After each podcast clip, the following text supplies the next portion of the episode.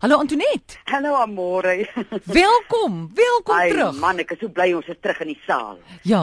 En al 'n uh, voorneme wat ek het is om my muistepels te leer liefkry hierdie jaar. ek het een so muistepel hier in die regterkant van my nek en elke keer in plaas van dat ek skel, sê ek vir jou, ek het jou lief. Jy's groter as ek. Jy het 'n groter hart as ek. Maar hoorie, ons het onthou laas jaar het ons gepraat oor mense wat sê dat hierdie breinmoesies van die son op hulle nek, toe sê jy kasterolie, sal dit nie ook help vir my, stepels nie? Dit sal man. Dit sal, maar die eintlike ding is mens moenie aan hom karring nie. Want jy karring hom en as jy mens hom laat afbrand, Hm. dan maak jy hom baie keer kwaad. So laat hom maar daar sit. En as hy nou groot genoeg raak, dan kan jy 'n lint om hom sit. nee, ek spot nou sommer.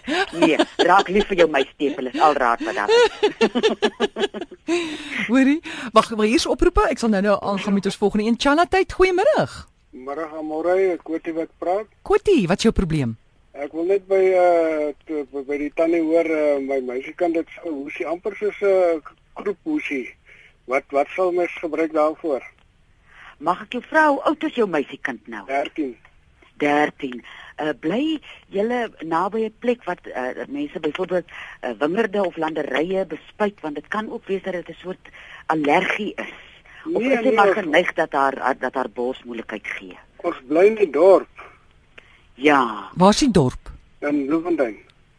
Ja, nie Bloemfontein daarmee te er, daarmee te ernstige veilig nie. Maar Kotie 'n uh, wonderlike raad wat nou al jare lank aankom. Jy Ja. vat vier takkies wille af, Hallo. een takkie wynruit Ja. En dan vat jy so met slinker so teelepeltjies se waarde van nieshout. Op Engels sê hy praat die mense van sneezewood. En dan uh, vat jy 'n liter water en 'n koppie suiker en dan kook jy Ja. vir jou 'n stroop daarvan. Ja. Mens uh, dan sal hy nou die liter water sal sal dan nou 'n bietjie minder word. Dan gooi jy net so 'n bietjie kookwater by dat hy weer 'n liter is. Ja. En dan sy's nou nog jonk, so ek gaan nie vir haar meer as 2 eetlepels twee keer 'n dag van die stroop gee, nie soggens en dan saans. En uh, as jy dan nou die resep miskien weer wil kyk hoe, hoeveel is hoeveelhede en dinge op ons webtuiste is die volle resep ook uitgeskryf by Ja. www.kruiekraaikoning.co.za daar sal jy as jy nou nie alles afgeskryf gekry het, daai resep kan gaan uh, kyk op die webtuiste. Uh kan ek jou nog 'n vraagie vra? Ek het 'n botteltjie uh uh ro rosemary by drop. Waarvoor gebruik jy mens hom? Is is dit die e- essensiële olie? Roosmaryn. Nee, nee, nee, nee. Uh, die voel dit nou gebreek rosemary wat uh Kotie?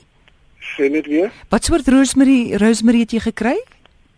Man, ek kan nou nie. ek weet net dis rosemary druppeltjies ehm jy vra my nou vinnig O, vas. goed.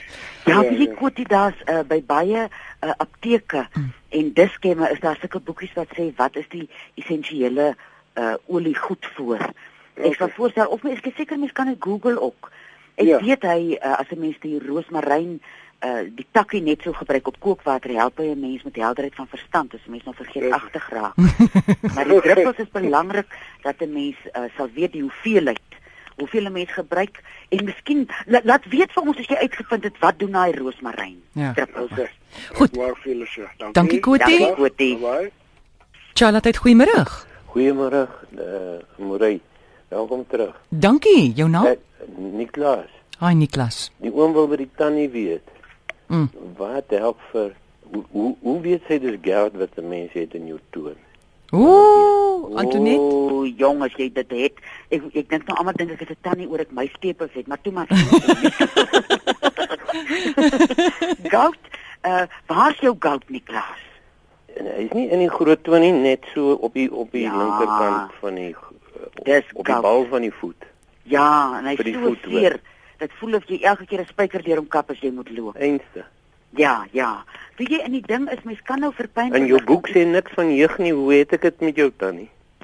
Jong, wie jy op ons webtuiste kyk nou kom my webtuiste nou weer vanmiddag tot Ja. ja. redding soos die kaster oor die gewoonlik kom.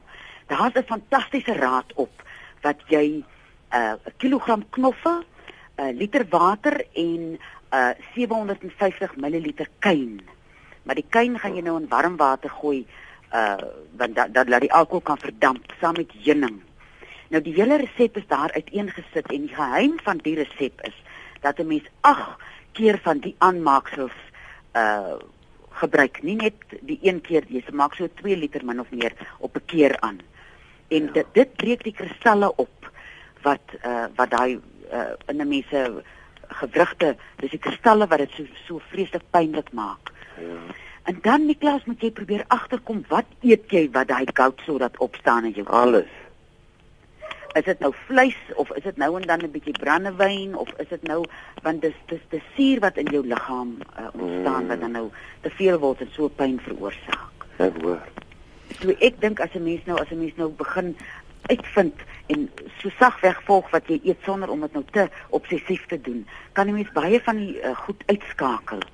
Ek ken mense wat van wildvleis gout kry, ek ken mense wat van lewer en niertjies of van Mm. rooi wyn Hmm. dat 'n mens maar uitvind wat dit is wat die ding Hoe lank hou so aanval antie? Hoor jy haar naam is Antoinette man, waar gaan jy nou eindig? Jy het begin by Tannie, ons sit maar by Antie. Wag vir om Johannes laat hy kom, ek sal hom vra. Ons sal hom op jou sit en hy het 'n gesiente, hy sal klaarmaak met jou. Dankie Niklas. Hoorie so hier's ons baie vrae oor spatare, Antoinette. O man, en dit is so 'n seer ding. En die wat nie so seer is nie, lyk so snaaks. En uh of nie snaaks nie, lyk snaaks vir mense bene as myself bewus om uh dat mense jou spatare sien. Nou dit is my vreeslik interessant dat uh die slim mense sê die emosionele rede vir 'n spataar is dat jy in 'n situasie is wat jy haat. Jy voel ontmoedig, oorwerk en jy dra swaar aan die las. Nou baie keer is 'n voel 'n mens uh want 'n spataar is mos nou 'n boets omloop. Ai, hier's die papegaai maak nou 'n kraai op die stoep na. Toe maar. Ehm um, en die bloedsomloop is is wat maak baie mense wat baie keer uh baie moet staan in die werk, sukkel met spatare of as jou bloedsomloop uh swak is hier verander veral in jou uh, onderbeen hier aan jou kuit. En daar is kaneelbol 'n baie goeie ding om te gebruik. Dis so rooi, hy die kaneelbol versterk ook mense aarbande en hy help met die bloedsomloop en wat 'n mens self kan doen as jy baie sitwerk of baie staanwerk doen.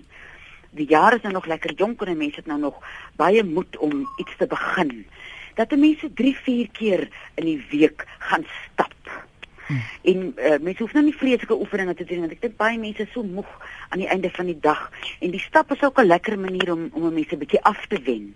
En met lekker rustige stap iewers in die natuur in 'n park waar jy kan bome sien en groen gras sien gaan jou gees ook sommer goed doen. Maar dan kry kry die bloed weer kans om bietjie te sirkuleer uh deur die liggaam.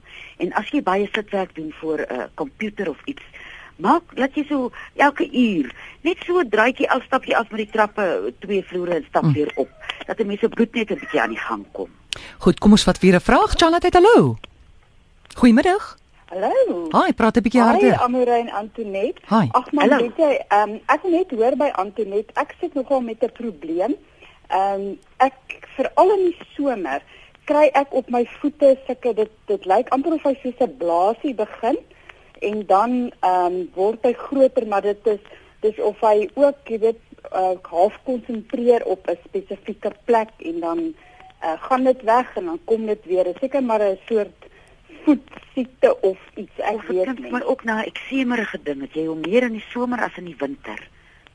Ja, maak ja, dit dit kom definitief meer in die somer voor. Ja. Ja, dan kan dit wees dat dit 'n eksemerige iets is. Uh en wat 'n mens dan kan doen, uh juk hy as as hy uitslaan. Ja, hy, ja, hy is jekkerig, ja. Ja, ja. Dan kan 'n mens nou elke aand jou voet in so 'n uh, teelepel uh grove sout lekker week.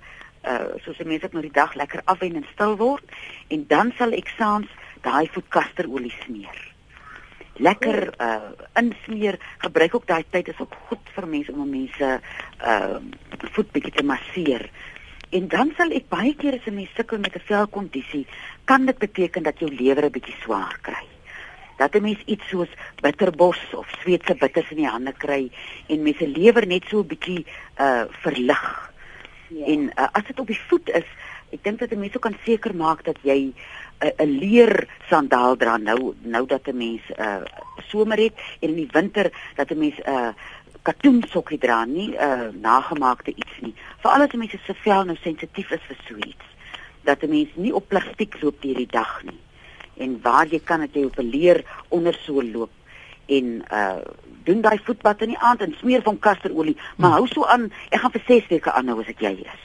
Nou, Dan kyk jy goed. wat gebeur. vreeslik baie dankie. Goed. Goed hoor. Totsiens. Laaste vraag hier Mariaan sê, ag man, is daar raad vir maagseer? Uh dit lei tot lae bloedtelling en ek het ook nou 'n ystertekort. Ja, wie jy eerstens moet 'n mens maar bietjie uh begin by 'n plek om te kyk wat is dit wat so rou seer maak in terme van hoe mens mense stres hanteer. Waar mens nie die stres kan uh, uh verander nie, kan 'n mens die impak daarvan op jou liggaam 'n bietjie nie so akuut maak nie. En dit deur 'n bietjie stil te word, gee my so ekstra petrol in jou tank. Die ou mense het 'n botteltjie Turlington wat uh 'n seleniumsproduk op 'n uh blikkie kondensmelk gegooi. Ek dink oor die Turlington se verskriklik sleg is. En dat hulle twee van die blikkies gebruik twee keer soggens na ete en dan saans voor jy uh, gaan slaap. En uh dat 'n mens daai suurlemoen wat jy op die lou water sit soggens, dit gebruik. Uh ek weet nou nie hoe lank dit sy al die die maagseer nie, maar ek sal by die Turlington en die kondensmelk begin as ek sy is. En dan daai ystertekort? Die ystertekort sal ek uh, weefselsoute wat mens opby is en mens daar's uh, baie keer weefselsouterapeute nou by die groter apteke dat 'n mens dit afgesien van jou spinasie en jou lewer en jou dinge wat ek eet. Daar is sekere ander goed wat 'n mens moet inneem dat die wat die lewer uh ag lewer wat die ysterabsorpsie in die liggaam makliker maak. En daar sal 'n weefselsout terapeut vir jou wonderlike nuus gee. En dis nou nie 'n ding wat jy nou vir maande aan een of te doen nie. Mens doen dit so vir 2, 3 maande en dan uh sal 'n mens die waarde daarvan voel. Maar jou groen gaan met groen groentes versap groen en uh, so terapeut sal ook vir mense kan sê wat 'n mens aan jou eetpatroon kan doen om daai yster bietjie uh, by te bring.